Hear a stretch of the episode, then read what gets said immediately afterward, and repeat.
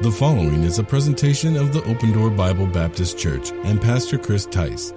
For more audio and video content, please check us out on the web at www.opendoornj.org. As we've been looking at Ephesians chapter 4, the subject has been unity. And Paul says in verse number 17, Therefore, he says, because of what I've already said, because of what has already been given. In the first uh, part of Ephesians, he gives what we should believe. He gives the doctrine. He gives why we should believe it. He gives the argument for the doctrine. And then he makes the application uh, in the uh, end of these chapters, uh, chapters 4, chapter 5, chapter 6. He gives us how to apply what he's already given us, uh, the commands he's already given us. Because unless we apply it, unless we be doers of the word, it has no effect in our lives. It has no effect in this world. And uh, as we need unity, uh, God has given us unity. We're one with God and the Father because of the Lord Jesus Christ. Jesus said, I and the Father are one. The Trinity has unity God the Father, God the Son, God the Holy Spirit. These three are one. And then God has made us one with Him. We became heirs and joint heirs with the Lord Jesus Christ. And God has uh, made us one with Himself. And then, as we looked at last week, He called us to unity in the body of Christ. He said that we're to have unity within ourselves, within the body of the Lord Jesus Christ. He gave us gifts uh, to help us to accomplish that. He told us that He gave us pastors and teachers for the perfecting of the saints, for the work of the ministry, for the edifying of the body of Christ. The Bible says, till we all come into the unity of the faith. And so He gives us this instruction because God wants the church to be unified. God wants you to be one with Him, and He's done that through Christ. He wants us to understand that we're one with each other, and every one members one of another. The Bible says we have different gifts, Romans 12, that differ according to the grace that's been given to us. And we have a unique gifting by the Holy Spirit, but with our unique gifts, those gifts are used to bring unity to the church. They're not uh, uh, uh, brought into our lives to bring attention to ourselves, but rather to bring unity to the church. And then he, he warns us in this passage. He warns us, he says, if we are not careful, we will become, if we, if we live for ourselves, if we don't put off the old man, if we don't put on the new things, we will become of no effect. We will become a problem to the church will become a problem to Christ in a sense of that we're not being salt and light, we're not being a testimony, we're not bringing glory to the name of Christ and pleasure to Him, we're not being the testimony and witness that we should be to the lost. And the Bible says that our life is made of no effect when we live that way. And so He tells us that because we've been given this unity in Christ, we need to walk in that unity. There needs to be unity in ourselves. I know that a house divided against itself cannot stand. The Bible says, Can two walk together except they be agreed? The agreement that we have is an agreement that Christ has given us together. The Bible says, if we walk in the light, Christian, as He is in the light, we have fellowship one with another. And the blood of Jesus Christ, God's Son, cleanses us from all our sin. And so we're able to walk in fellowship and we're able to walk in unity. But there's something in us that will tend towards disunity. There's something in us that will tend towards breaking unity uh, that will tend towards causing a problem, uh, not only within ourselves, but also within the body of Christ. And so he warns us about this, and he tells us here in the first uh, three verses, verses 17, 18, and 19, he says here that we need to be different. Be different. Uh, we who have been saved are no longer like we were. We're called to be new creatures in Christ. Uh, in 2 Corinthians 5:17, as a result of the new birth, we're not what we used to be. And notice in verse number 17, he calls attention to what we were before we were in Christ. And he says, Hey, listen, if you don't put off these things, you can become this again. Uh, Paul said this He says, I die daily.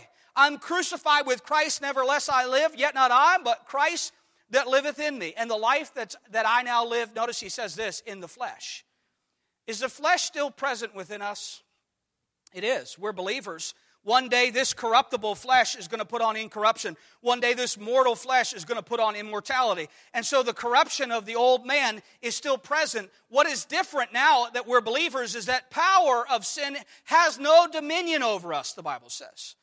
Uh, there's no, no power of sin in the Christian life. In other words, as a Christian, although you may have sin present in your life, you've been given power over it. You can put down the old man. You can put down the old flesh. You can yield yourself as instruments of righteousness instead of being used for unrighteousness. Instead of being used for wickedness, now you can be used for God. Now you're an instrument that's meant to be used for God. It's what the word sanctification means. It means set apart for God's purpose. You understand this that when God saved uh, each of us, if you're a believer this morning, God didn't save you to live your life for yourself. He saved you to live your life for Him. He says we're crucified with Christ, but he says you're not your own, you're bought with a price. He says, therefore, glorify God in your body and in your spirit because they're His. Is your, does your body belong to the Lord or does it belong to you? belongs to the Lord. The Bible says He purchased it with His own blood. And so your body belongs to the Lord. Your spirit belongs. The whole man God saves. He doesn't save a part of us, He saves all of us. Uh, one day when Jesus Christ returns, are not the dead in Christ going to rise first? But those that are dead in Christ right now aren't to be absent from the bodies, to be present with the Lord. So, what's rising from the grave? Well, that old dead flesh that God's going to make new. Glorification is going to happen. That old dead body, corrupt body, is going to put on a new body, a new flesh. Glorification is going to take place. It's the good that God is working together for, according to Romans 8 28 and 29. He's going to glorify us one day. As we have been dead with Christ, we will resurrect with Christ. How many thankful for that truth this morning? We see somebody baptized at the end of the service, and you know that's a picture of death, burial, resurrection. Baptism doesn't save anybody, it identifies us with Christ's burial, his death, and then the new life that we have in Jesus Christ. Didn't he say that we should walk in newness of life? He said, walk in this new life. In other words, don't go back to that old life. Don't go back to those old habits. Don't go back to that old living. Let me ask you a question. I asked this in our Sunday school class. What are you supposed to do with garbage? Throw it away. Anybody have a problem with throwing things away? Even if they're trash, even if they're no good. Uh, you ever see that show, Hoarders? Anybody have anybody in their family needs to go on that show? No, I'm just kidding, all right? Uh, maybe you need to go on that show. Why do people keep garbage? Why do they hold on to it? Well, one, it makes them comfortable. It's, they find security in the things that they have. They don't want to get rid of them. It's I'm comfortable with these things. You ever see that guy that has that chair and the dog doesn't go near it? It smells, it stinks, but it's just a comfortable chair and he doesn't want to get rid of it. It's terrible, isn't it? Some of you have dads that have that chair, all right? And that needs, need to say, let me get you a new one. I don't want a new one. I like the old one. I like it how it is, all right? And it's garbage, but garbage needs to be thrown away, doesn't it? That's what he's saying. This whole life is trash. It's, a, it, it's, it's good for the trash heap. It needs to be put off. It needs to be cast off. It needs to be thrown away. He says, cast off the works of darkness. Put on uh, this new life that I've given you. And you know why? Uh, why times sometimes we don't throw away things? We don't throw away them because they make us comfortable. We don't throw them away sometimes because we like them. We like them. Uh, what kind of value is sentimental value? It's value to you, but not value to me.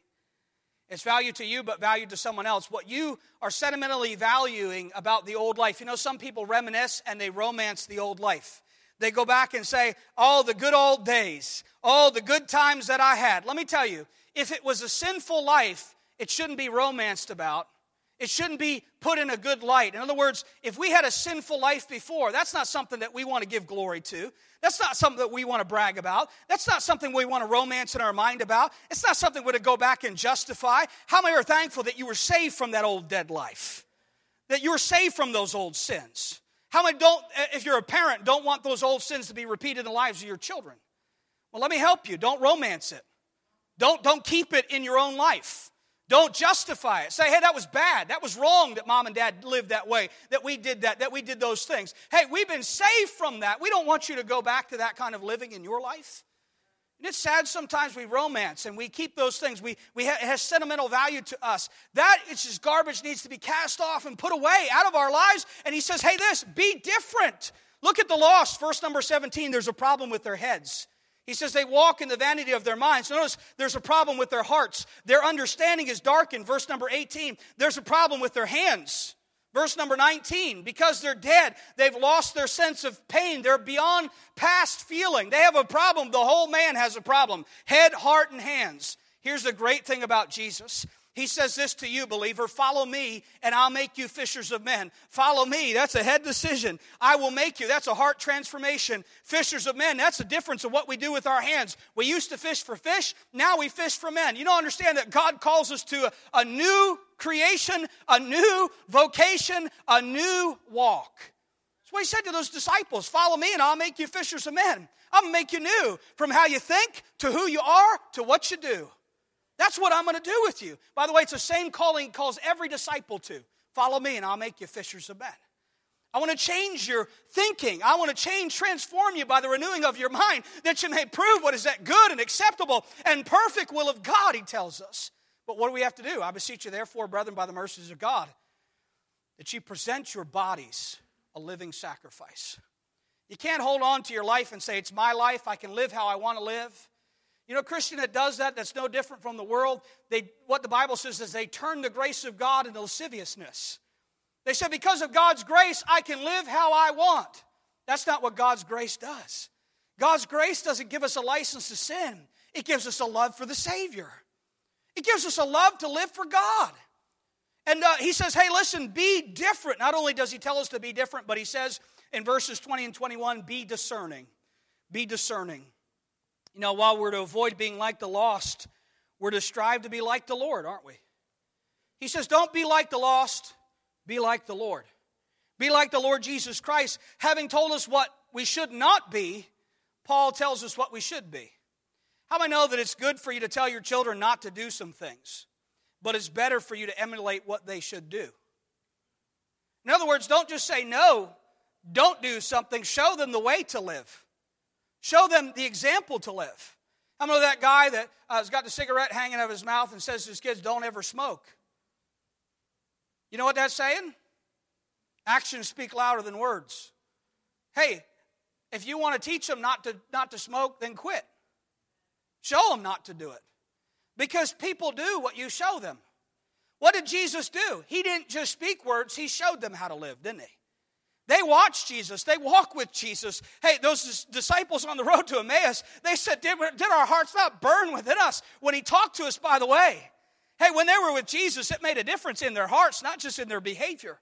It wasn't just behavioral modification. It wasn't just because Jesus was around, they did what was right. When Jesus was gone, when he left, when he ascended and he sent his spirit to them, he gave them power to overcome. Greater is he that is in you than he that is in the world. He gave them power to be who he made them to be. He said this if you believe, if you believe. But as many as received him, to them gave he power to become the sons of God, even to them that believe on his name. If you believe and receive Christ, he'll give you the power to become what he wants you to be. He that hath begun a good work in you is faithful to complete it. Notice he says, be discerning. Notice the example that he gives. Christ is our example. Look at verse number 20. But ye have not so learned Christ. You have not so learned Christ. I like that it doesn't say you have not so learned about Christ. You know, you can learn about somebody, but to learn someone is to know someone. The Bible's not speaking of learning about Christ, the Bible is speaking of knowing Christ. How do you know that? Well, look what it says. If so be, verse 21, that ye have what? Look at verse 21, church. Don't just take my word for it. Look at it. If so be that have what, church? Heard him and have been taught by him. What is he saying? You knew him. You know him. You've heard him. You've been taught by him. You say, well, we didn't see the risen Savior. Yes, you have. Yes, you have. Where have we seen him? We've seen him at the cross. We've seen him in his word. We see him in the lives of other believers, don't we? Have you seen the Lord? Oh, we've seen the Lord. We see the Lord as, as he says, as the Father has sent me, even so send I you. Why did the Father send the Son? To make himself known. Why did the, why did the Son send the church? to make others known, make himself known to others. Hey, we, we see God. What does he call the church? The body of Christ? Have you interacted with the body of Christ? This is the body. We are the body. We are uh, Christ here on the earth that He's given, uh, given uh, the earth. He's given uh, the world Himself through the church now. How can they hear without a preacher? How can they preach except they be sent? The sending power of the church to send uh, preachers and missionaries into the world to preach the gospel. Christ is our example. The lost are motivated by their lusts, but the Christians are motivated by their Lord. Did you get that? The lost are motivated by their lust, but Christians, believers, are motivated by their Lord. Who's your Lord? Are you your Lord? Who's in control? Is He your Lord? Have you submitted yourself to Him? Have you surrendered yourself to Him? If He's Lord of your life, then He's controller of your life. If He's Lord of your life, He's calling the shots. Can I help you with something this morning? Is better off in all of our lives that God is calling the shots. We do a poor job. We messed up our lives once. We don't need to do it again. You know, the Lord gave us His Spirit so He could call the shots. A lot of times we look at the Holy Spirit as some kind of battery in the car or some kind of gas in the gas tank. The Holy Spirit is not so much gas in the gas tank as He is the driver in the seat of your life. The Holy Spirit is the controller. He's that which we yield to. The Bible says, yield to the Holy Spirit of God. Give in, submit yourself, put down your will, surrender yourself to His will. That's what Jesus did. Nevertheless, not my will, but thine be done. He did that an example to us. He was always about the Father's business. Be discerning. Christ is our example, Christ is our educator. He's the one that teaches us. Notice verse number 22 or verse number 21. He says, and have been taught by him, and the truth is in Jesus. Christ is our example, Christ is our educator. Number one, be different. Number two, be discerning. Number three, be, dis- be decisive. Look at verses 22 through 24. That you put off concerning the former conversation, the old man which is corrupt it's trash, it's garbage, it's to be discarded. It's to be peeled away from your life according to deceitful lust and be renewed in the spirit of your mind. It's, it goes back to that Romans chapter 12 presenting of your bodies as a living sacrifice. Be not conformed to this world, but be transformed by the renewing of your mind. How many know that the battle of action begins in the mind? Before I do, I think. Well, hopefully. Before I speak, I think. You ever say this? I didn't think before I spoke. You did, you just didn't think long enough. I didn't, I didn't think before I acted. You did, you just didn't think long enough. Or how about this? You didn't think on the right things.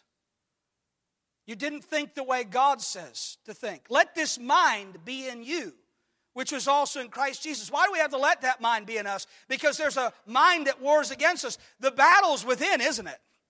If I can win the battle up here, I can win the battle out here.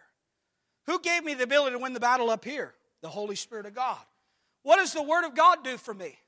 Well, the same thing soap did for you in the shower this morning. How many know that if I don't apply, it doesn't clean? Make sense? I can turn the water on, but if I never step in underneath it, I never take the soap and apply it, we have all these applicators, don't we? we got loofahs and all those things with the wands and all the. What, what do we do? It's to help application in those hard to reach areas. Let me tell you, the Word of God is able to reach the hard to reach areas, for it's quick and powerful and sharper than a two edged sword. It pierces and divides the soul and the spirit and the joint and the marrow. It is a discerner of the thoughts and the intents of the heart. It's an applicator that's meant to be applied, it is also the cleansing agent. He's saying, hey, listen, I, I, need you to apply what you heard, what you've learned. How many know education had, but not education applied, makes no difference in a life? I need to act on what I know. I need to act on what I've been given. Presumptuous sins is ignoring that which is posted. What's what does the Bible say? Hey, listen, I've posted my truth for you. It's your responsibility to know it. How many know that the excuse that we could give as we drive down the road and get pulled over by the police officer is I didn't know the speed limit? And what would the officer say to you? It's posted. It's your job to know it. You can't get away with that excuse.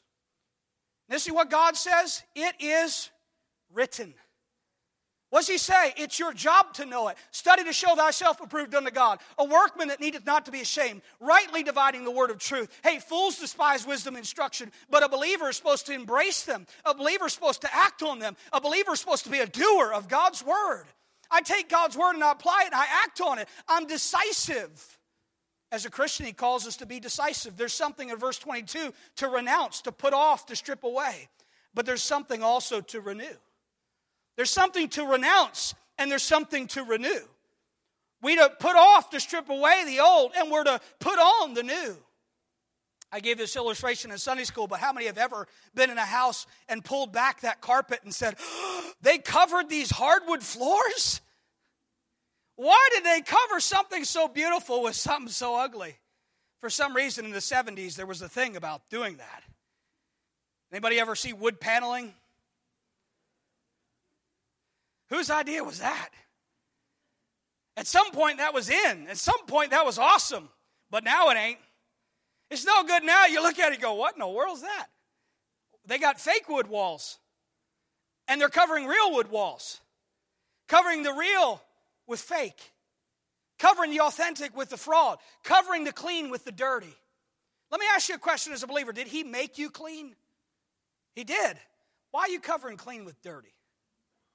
Why you're you covering new with old? He's saying this why are you putting on old garments when I gave you a new garment?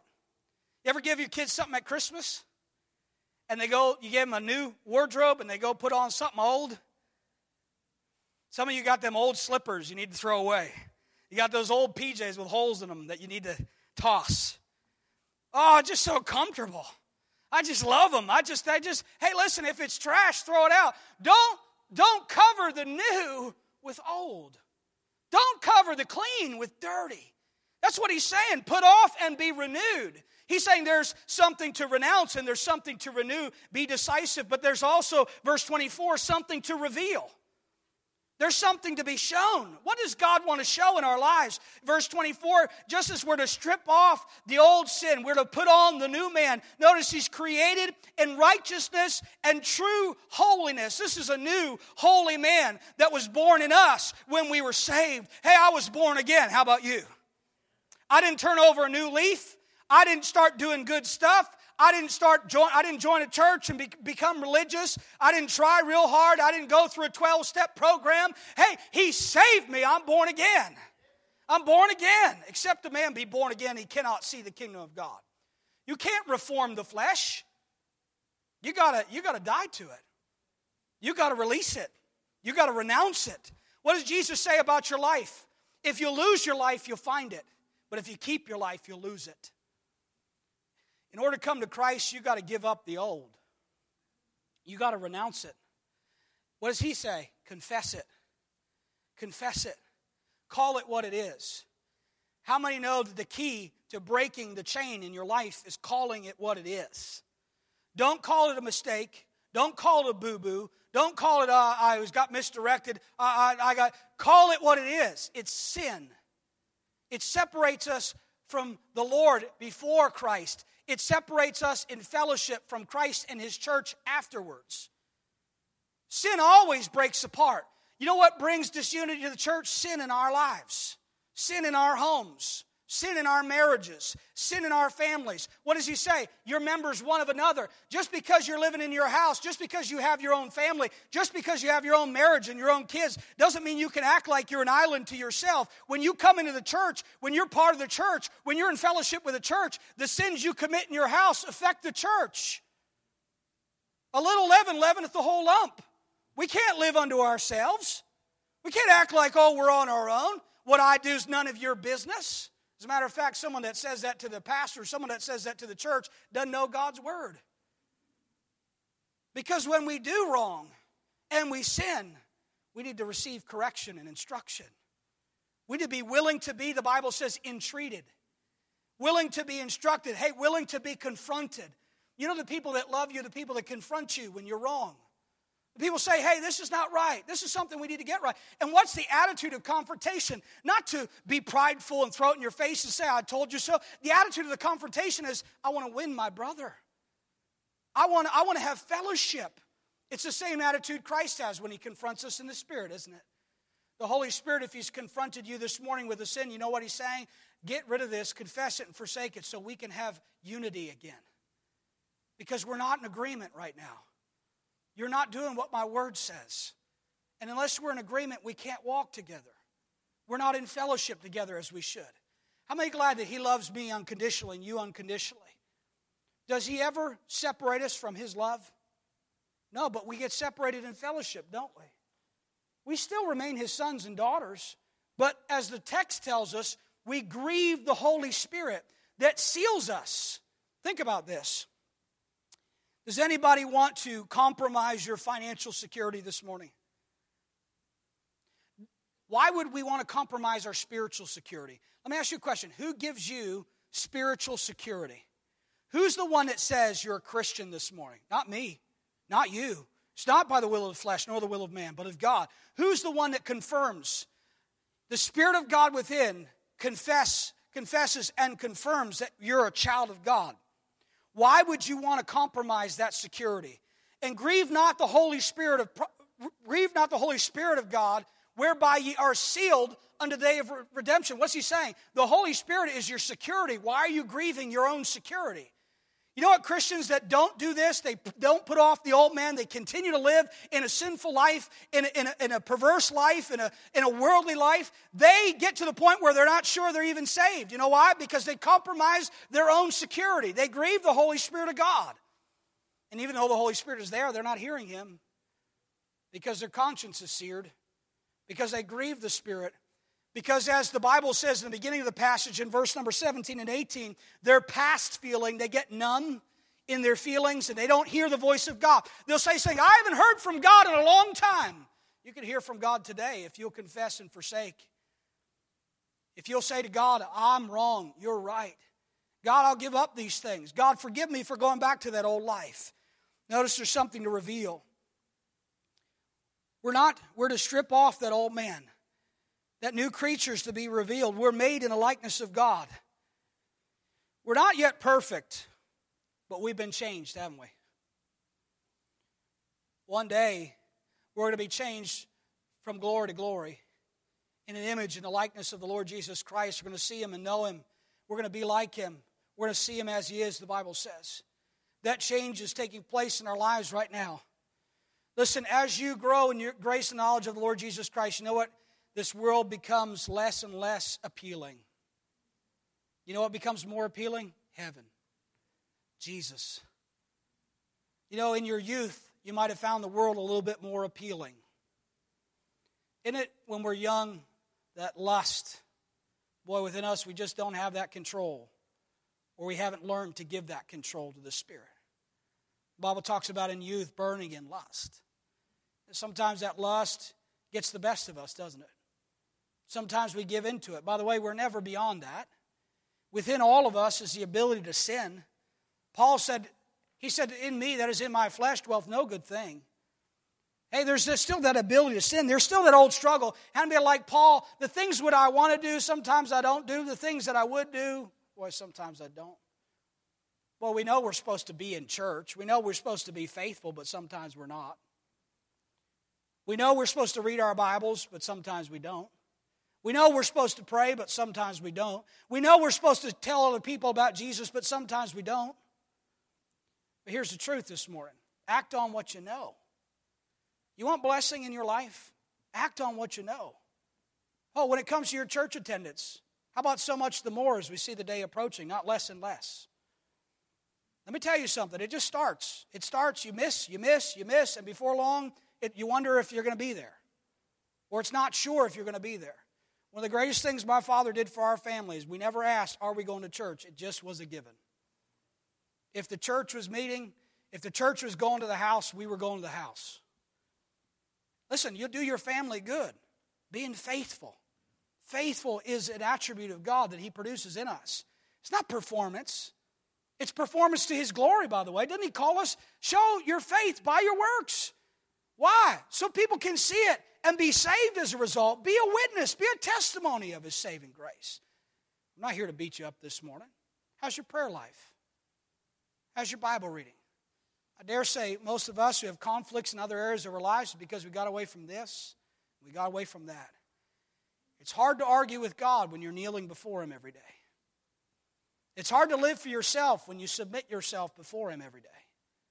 Hey, listen, moms, dads, lead your family that way. Don't take no for an answer. God called you to lead them, God called you to that position. Walk in the vocation wherewith you are called. And don't give up.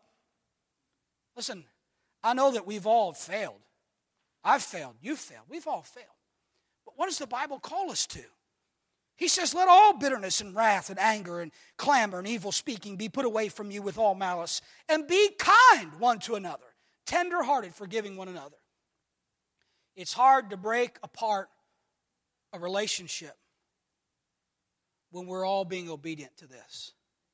Hey, this will do good in your home, as we'll see in chapter 5. It'll do good, rather, it'll do good in your marriage first. It'll do good in your life with your children. Hey, he's about to apply these truths to the marriage and to the home. Right now, he's applying them to the church because these are relationship God's called us to. Let me say this all relationships are not matters of convenience, they're matters of commitment. You don't engage in a relationship because it's convenient. You don't come to church because it's convenient and you, you have nothing else to do. You come to church because you prioritize the time and give it to God. You say no to lesser things. You say no to lesser things. In order for me to be faithful in that area, I've got to say no to things that aren't as important. And I've got to say yes to what God says to me. And you've got to put off to put on. So, you know what you need to do? Stop making excuses and just start prioritizing the time again. Get back to it. God's going to help us to do that. Same thing in your prayer life. Same time. Hey, in your time, you know I say to a couple that says we're, we're just not spending time together the way that we used to? You know what I say to them? Prioritize time. You're going to have to give up some things that you gave that to. Couples that don't spend the time together that they should, they gave the time to the lesser things, didn't they? And they've got to take it back. Can I say this? Take your church time back. Take it back. Say, I'm going to give it back to God. I'm going to give it where it belongs. Listen, bring your family to Sunday school. Bring your kids to Sunday. You know why churches are closing the Sunday schools and the evening services? Because people aren't coming to them. That's why. Whose job is that? The church. We don't need to meet less. I, I love when people come. I love how much the church meets. I love that we get to do this, and I love to. Hey, listen, if you love it so much, cast your vote every week by being here. Cast your vote by showing up. If you're for that time, if you're for discipling new believers, you're for all that, cast your vote by showing up. And don't show up half heartedly. Show up to serve. Show up to give. Show up to love. To consider each other, to provoke each other to love and to good works. It's what God has called us to. It's not my word, it's His word. If you have an argument here, you got an argument with not me, you got an argument with this. God calls us to that. You know, there's a lot of places you can go where Christianity is a matter of convenience, but it shouldn't be in His church. There's a lot of places that may not be prioritizing this too, or other areas of life. Can I tell you, the Bible is more than the gospel? You know, some people say non essentials, non essentials. I tell you this salvation, I understand there's some things that are not essential to salvation. You don't have to be a good person to be saved, you just have to admit you're a sinner. But can I tell you that what the rest of the Bible talks about is essential to the Christian life? He didn't put it in his word because it was non essential, he put it in his word because it was essential. It's what's needed. If you read a box, anybody have that cereal box? You read the box, it tells you the ingredients that are there, the vitamins that are present, the essential things that they've put in that. God has put a lot of essential things in this word for all of us. And by the way, all of it is important and matters. Not just some of it, all of it. Maybe today, what you need to do is you need to get back to walking in unity within yourself. You'll never have unity with those without until you have unity first within. If you're in argument with the Holy Spirit, you're going to be in argument with other believers. If you're not right with God, you're not going to be right with others. If you don't love God, you won't love others. And he said, if you don't love others, you really don't love God. It's indicative it, isn't it? It shows, it's revealing.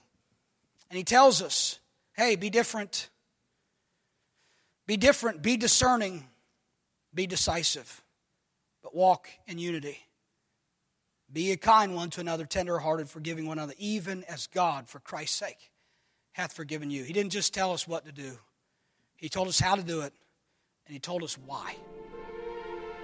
If God has used this ministry in any way to be a blessing to you, please take a moment to send us an email to info at opendoornj.org. Also, if you would like to support this ministry financially, you can do so online at opendoornj.org. Thanks for tuning in.